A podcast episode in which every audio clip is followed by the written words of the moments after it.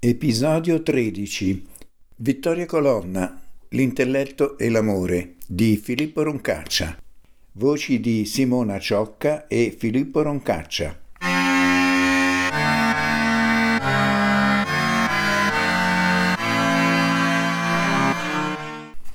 Salve ancora.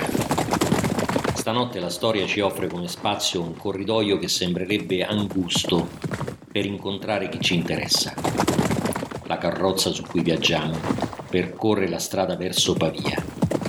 Precisamente siamo in vista della stazione di posta dove incontreremo un grandissimo personaggio del primo Rinascimento. È Vittoria Colonna.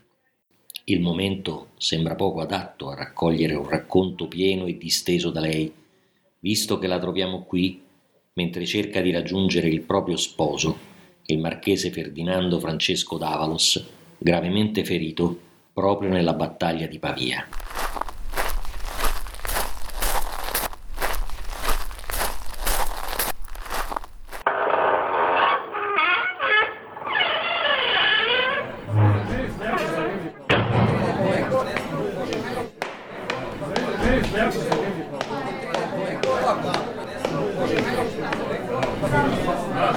Vado verso il tavolo dove è seduta. Lei mi ha visto e manda via le dame al seguito con cenno della mano. Grazie di riceverci, signora.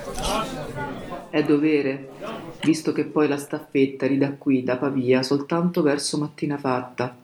Potremo darci buon tempo per conversare insieme. Questa gente così alta viene educata alla magnanimità, o quantomeno gli viene instillata l'abitudine a esibirla.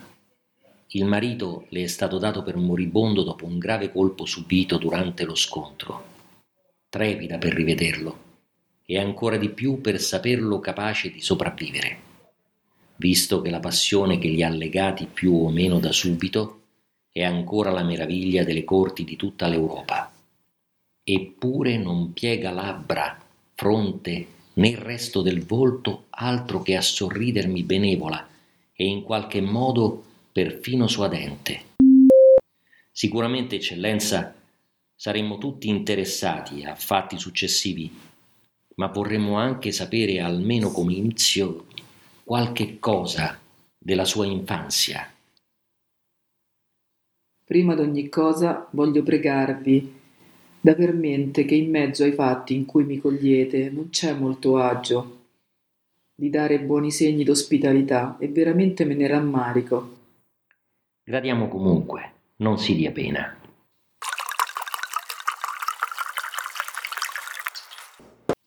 È vino troppo duro e agro, ma di meglio non s'è potuto avere. Basterà comunque a non esser bere da Gaglioffi. Questo lo diceva mio padre. Dicevate l'infanzia. Magari solamente qualche ricordo breve. Ma per quale motivo breve? Ci è appena venuta incontro la notte. Tanto quindi dovremmo fare per andar verso l'alba. Speriamo come sarà di mestiere. Potrei dirvi magari della prima educazione alla vita. Sì, signora, certamente. E allora, Giocavamo parecchio, già da quando era verso l'estate, anche bimbi e bambini assieme, tutti di case di parenti o amici di mio padre. Così un giorno fu che avevamo corso fino al fontanile alto e ce lo trovammo davanti, seduto proprio sulla testata della fonte. S'era scalzato tutto quanto e spenzolava i piedi in giù verso l'acqua. Aveva fatto una specie di tromba con le foglie di una di quelle piante in riva ai fossi Stava finendo d'aggiustarsi l'imboccatura con un coltellino. Gli altri, grandi e più piccoli, gli si facevano tutti intorno e lo chiamavano per farsi imprestare la tomba. Così seppi il suo nome. Edmo. Rimasi messa in piedi sopra la sponda della vasca per guardarmelo bene, mentre si tirava su e con gli altri, che ancora strillavano di sotto, s'alzò in piedi e diede tutto fiato all'imbocco. Così il suono venne fuori di botto e quegli altri, femmine e maschi, piccini e più grandicelli, se la filarono giù di ritorno. Mi diede voce se ero io Vittoria e gli feci di sì. Mi disse che eravamo cugini in certa lontananza. Solo quello e poi mi disse pure di scalzarmi anch'io, perché era bello rinfrescarsi un pochino, piedi e gambe, con l'acqua che correva. Gli intesi quella voce un po' troppo decisa e per non fargli vedere che diventavo rossa mi girai e mi tolsi scarpe e calze. Scopersi le ginocchia, infilai i piedi a mollo dentro la fontana Ora mi sembra che lui abbia aspettato un poco e poi, messa pensosa, come stavo, me lo sentii seduto di poco da presso. Mi chiese se non avessi refrigerio, come m'aveva detto, ma io più fresco rimestavo di sotto coi piedi e più di sopra sentivo correre calore fino in cima ai capelli, e tutto sebbe soltanto in un bacio che mi diede sopra la guancia. È questa la donna che ha saputo chiamarsi attorno tante menti di quell'epoca. Michelangelo ne fu uno, poi gliene domanderò un poco, ma ci furono anche Ludovico Ariosto, Pietro Aretino, Annibale Caro e quasi tutti gli altri che fecero arte, filosofia e cultura nel punto più importante del Rinascimento. E anche io, naturalmente, da buon ultimo, farò come loro cercherò di compiacerla seguendo soltanto quello che mi vorrà dire. E poi che altro, eccellenza? Oh, altre cose, certo. Francesco, mio marito, sperando sia di interesse parlarne. Interessa sicuramente. Quando le famiglie si impegnarono per noi, bimba di sette anni, la cosa più importante fu l'abito. E non dico la sola, perché fu bello anche stare a cospetto dei grandi vestiti come loro.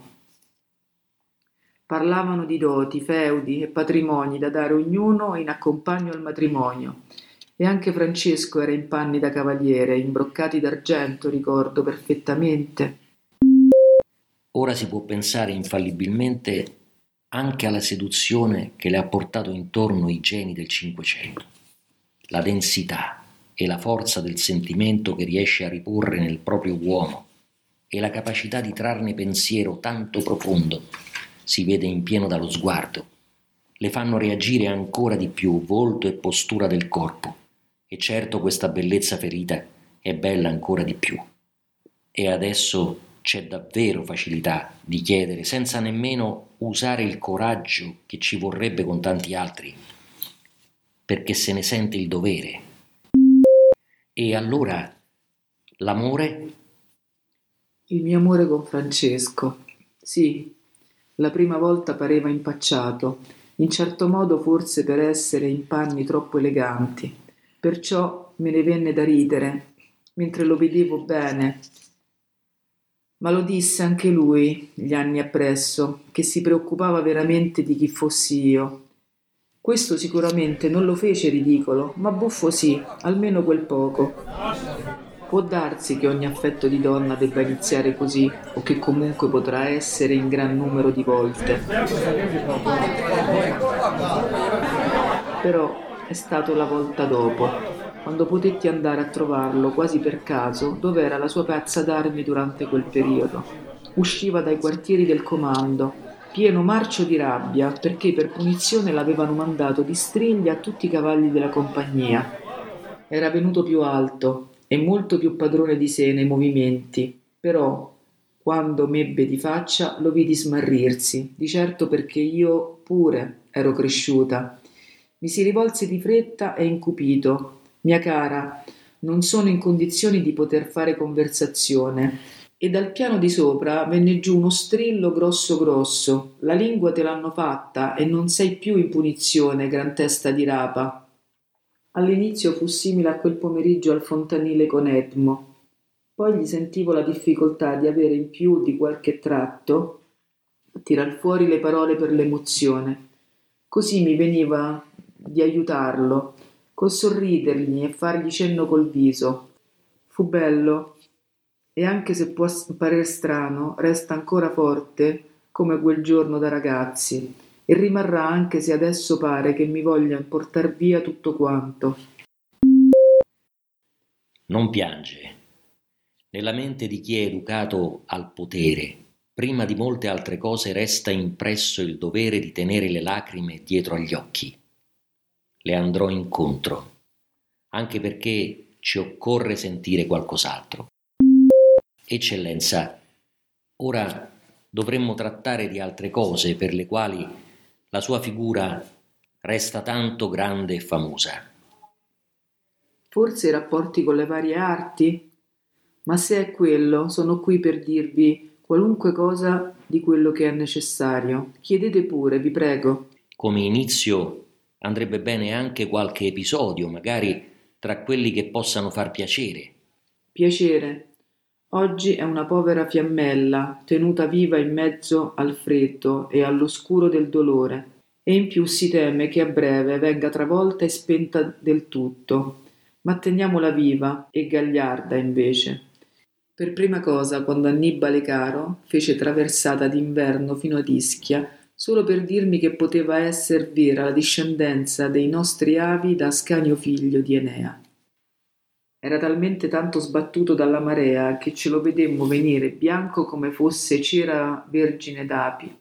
Gli domandavamo se si potesse dargli cosa da bere o a mangiare per rinfrescarlo, e lui parlava di tracce ricavate tra i litorali nostri del Lazio e dei colli del Tuscolo.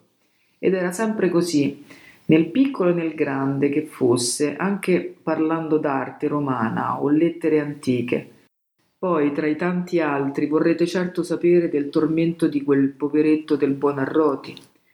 Un male parso sempre eterno ed una pena forse poco meno grande di quella di quest'oggi. Il 1506 forse portarmela ad Ischia, quei pochi giorni, l'avrà salvato senz'altro dall'uccidersi, perché il Papa gli aveva fatto consumare tutti i denari per comprare marmo da Carrara è ritornato coi carri pieni di materiale per fargli la tomba, il grande Giulio II non lo volle neanche ricevere. Forti altrettanto i ritorni dell'ira, come i conati di pianto, e in mezzo dovevo leggergli versi per tentare di dargli un discorso più pacato. Amava maschi e femmine allo stesso modo, e questo gli confondeva spesso per intero il lume della sua vita. Ora, non per dire che fui io stessa, ma gli occorreva sempre che qualcuno gli facesse ritrovare la via dell'arte e questo immancabilmente per fortuna lo salvava. La curiosità di molti sta soprattutto nel voler sapere come mai così tanti artisti, intellettuali e altri uomini di spicco sono venuti a corte da lei. Credo sia stato innanzitutto per il nome della mia famiglia, per il ruolo di mio marito, di poi perché, forse, mi stimavano come poetessa. Infine ritengo sempre fui tra i primi ad avvedermi che tutto quel rinascere di vita, di cuore in tutta l'Italia, attorno alle imprese dei capi militari e politici, doveva essere fatto vero e presente anche nella Chiesa e perciò nella fede.